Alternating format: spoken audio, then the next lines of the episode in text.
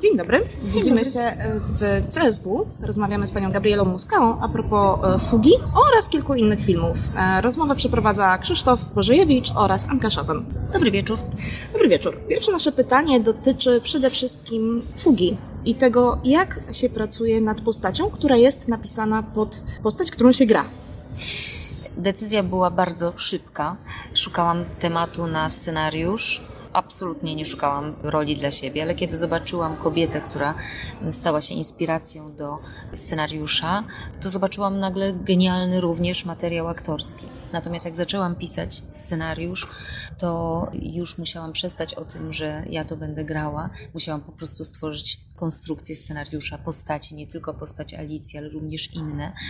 Nie pisałam ją jakby pod siebie, bo wiedziałam, że i tak y, gdzieś tam pasuje do tej postaci, jest to ze mnie, mimo że ona bardzo ewaluowała, zmieniała się, ale wiedziałam, że ona nawet jeżeli tak w sposób oczywisty do mnie nie pasuje, to ja ją gdzieś tam w sobie głęboko mam. Muszę ją tylko odszukać. Więc moje skupienie fokusowało się na, na konstrukcji i na, i na wszystkich postaciach, również oczywiście postaci Alicji. I dopiero kiedy skończyłam pisać scenariusz, oddałam go Agnieszce po dwóch latach, kiedy nie zaglądałam w ogóle do tekstu, bo tak sobie założyłam, żeby łatwiej mi było zmienić funkcję ze scenarzystki na aktorkę. Po dwóch latach przeczytałam po raz pierwszy scenariusz i odkryłam go jakby na nowo.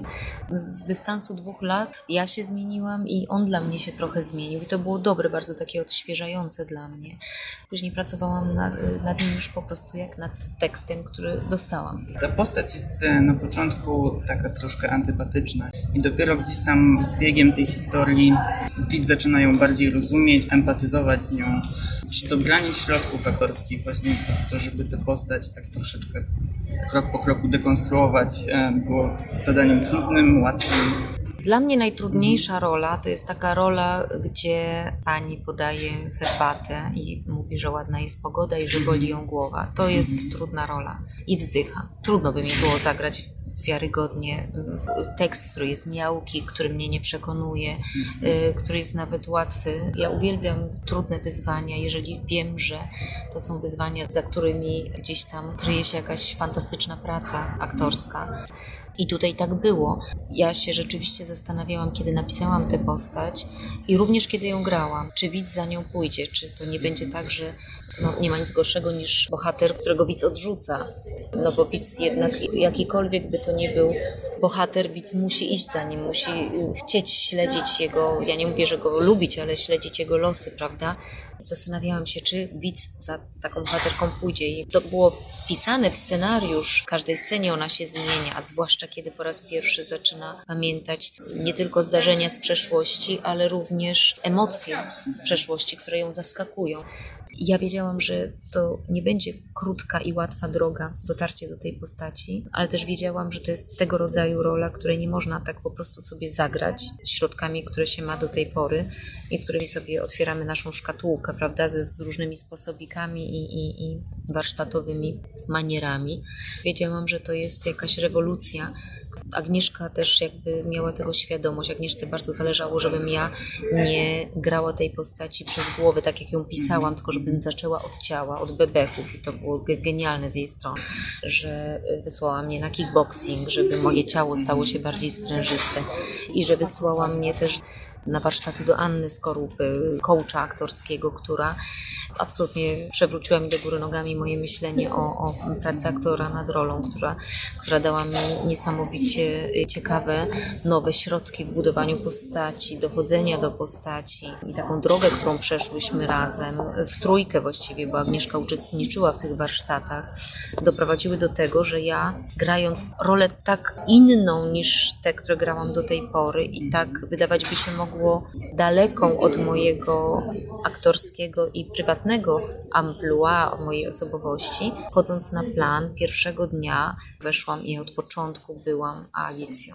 Czy współpracowała Pani z kostiumologiem, który jakby pracował nad kostiumem? Czy to były, Tak. to, to były Pani pomysły? Nie, absolutnie. Tutaj ja, ja byłam tylko scenarzystką, a później aktorką. Agnieszka dobrała sobie razem z Agnieszką Kurzydło, producentką filmu, no, ekipę po prostu, która jak w każdym filmie scenografię robiła i Jagna Dobesz, zdjęcia Kuba Kijowski, e, a właśnie kostiumy i make-up robiła Monika Kaleta i Joanna Chudy. Myśmy oczywiście miały mnóstwo przymiarek. Ja mówiłam, w czym się dobrze czuję, no bo to też ważne, żeby aktor się dobrze czuł.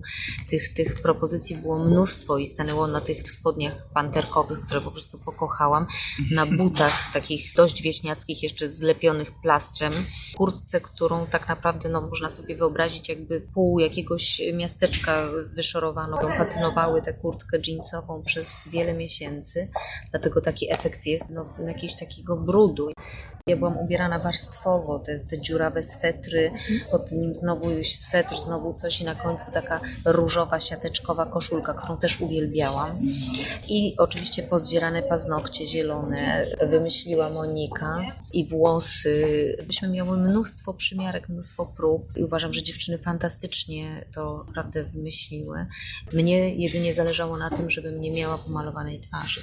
Nie chciałam mieć żadnego podkładu i tu się spotkałam jakby z takim samym myśleniem u, u Moniki Kalety. Ona też uważała, że to jest dobry pomysł i wymyśliłyśmy tylko, żeby ona miała zarysowane taką kredką, jakby w kiblu, złamaną kredką sobie zrobiła, czyli tak nierówno y, pomalowane oczy i to mi zrobiło jakby y, tą bohaterkę od zewnątrz, ale niesamowicie też wpłynęło na, na to, jak ją grałam. Drugiego dnia zachorowałam bardzo i poprosiłam o lekarza, bo czułam, że to jest po prostu atak takiego przeziębienia, że jeżeli ktoś nie da mi jakiegoś lekarstwa, które to zatrzyma, to za chwileczkę będziemy musieli wstrzymać produkcję. Ja byłam właściwie w każdej scenie. Przyszedł pan doktor, ja zeszłam z planu, pan doktor badał mnie w przyczepie i ja tak zdejmowałam te warstwy i tak mu się tłumaczyłam, że ja przepraszam, że to wszystko jest tylko takie udawane, a on tak na mnie patrzy, patrzy i mówi, no miewałem takie pacjentki jak pani, wygląda pani bardzo wiarygodnie, jedyne co panią różni od tych kobiet to to, że nie czuć pani.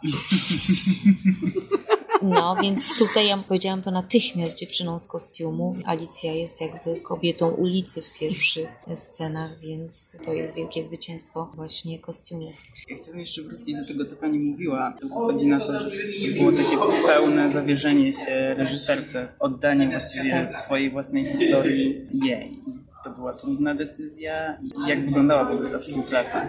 To znaczy tak, jak y, byłam od pierwszej sekundy pewna, że chcę zagrać tę rolę, tak również od pierwszej sekundy byłam pewna, że na pewno nie chcę jej wyreżyserować. Debiutować jako reżyserka, która jednocześnie gra główną rolę, no to byłoby jakieś po prostu naprawdę kamikadze troszkę, więc wiedziałam, że chciałabym, żeby to ktoś wyreżyserował. I Agnieszka pojawiła się jakoś po dwóch latach. Kiedy ja ją poznałam i kiedy powiedziała, chcę to robić, chcę to robić, ja powiedziałam, okej. Ona była debiutantką taką bardzo młodziutką, która dopiero zrobiła właśnie 30-minutowy film Aria Diva, gdzie się spotkałyśmy. Ale ja bardzo wierzę swojej intuicji. Ja pracując z Agnieszką nad tym 30-minutowym filmem, czułam, że to jest niesamowicie wrażliwa, mądra i taka głęboka dziewczyna, która ma też jakieś bliskie mi poczucie humoru.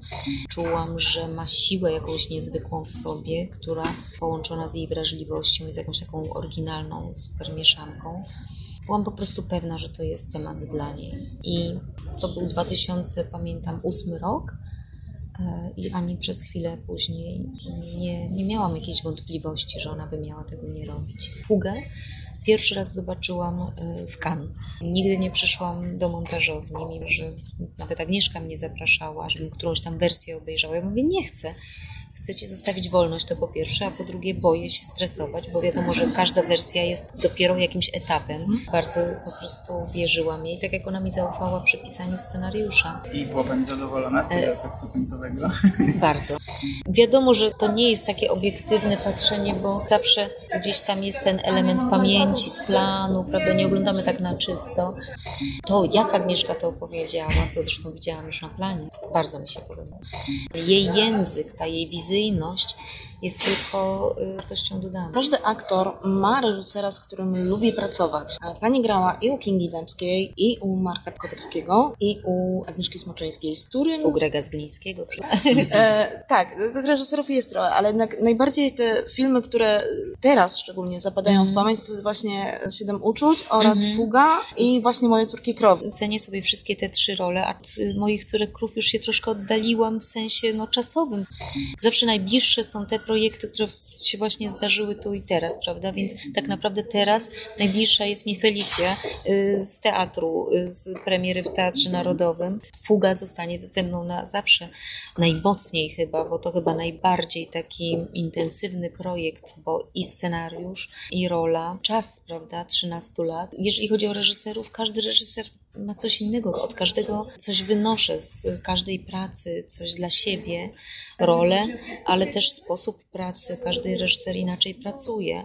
Jedni lubią dłubać, dokopywać się, dyskutować, inni są szaleni, jak Mariusz Grzegorzek, który po prostu jest takim troszeczkę szamanem. Czasami przyjdzie, powie trzy słowa, spojrzy, popatrzy szalonym wzrokiem, ja już wiem o co mu chodzi, nie trzeba więcej.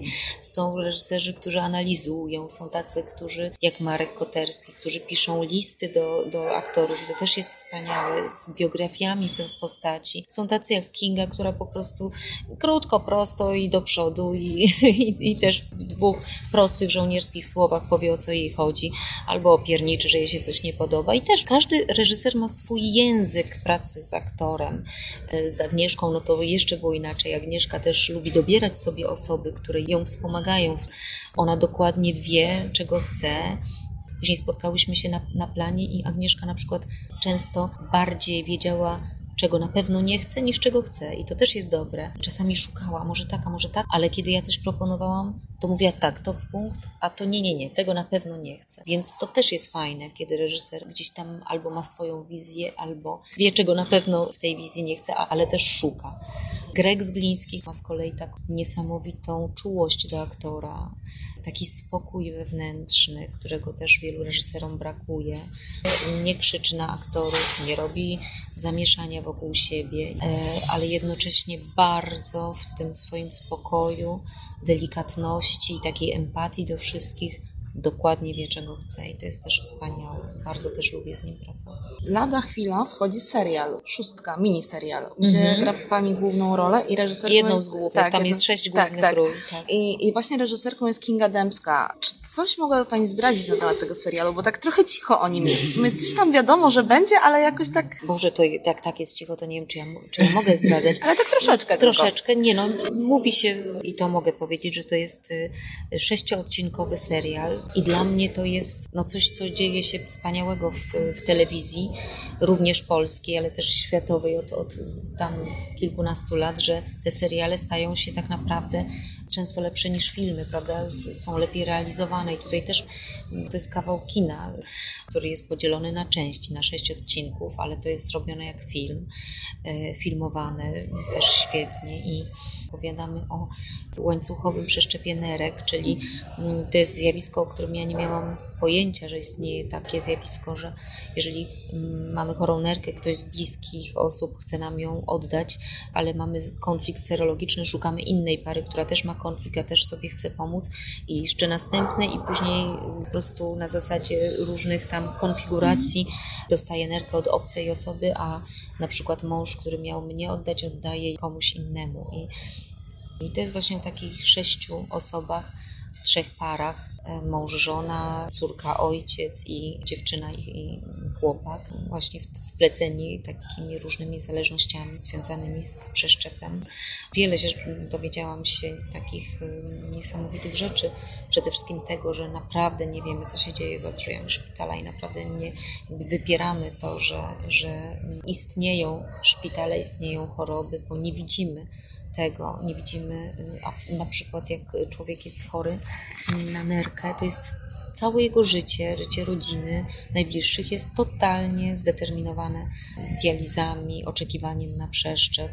Rytm dnia jest wyznaczony godziną, kiedy trzeba pójść do szpitala, po to, żeby przez następne 4 godziny tam siedzieć. I tak pięć razy w tygodniu, albo cztery, albo trzy, w zależności ile tych dializ potrzeba. Jest to po prostu niesamowite. No i tutaj Właśnie pokazujemy takich ludzi, którzy w tym nienormalnym, troszeczkę zdeterminowanym ciężką chorobą świecie próbują żyć normalnie zachować jakąś normalność. Choroba też może nie wyolbrzymia, ale, ale prawdziwy charakter pokazuje często, ten charakter wypacza. Często stajemy się nieznośni, jak chorujemy dla bliskich, bo gdzieś tam odzywa się taka myśl, że może dlaczego on jeszcze jest ze mną, prawda, kiedy ja jestem taka chora. To właśnie jest problem Beaty, mojej bohaterki, którą gram, że ona nie może uwierzyć, że mąż ją kocha.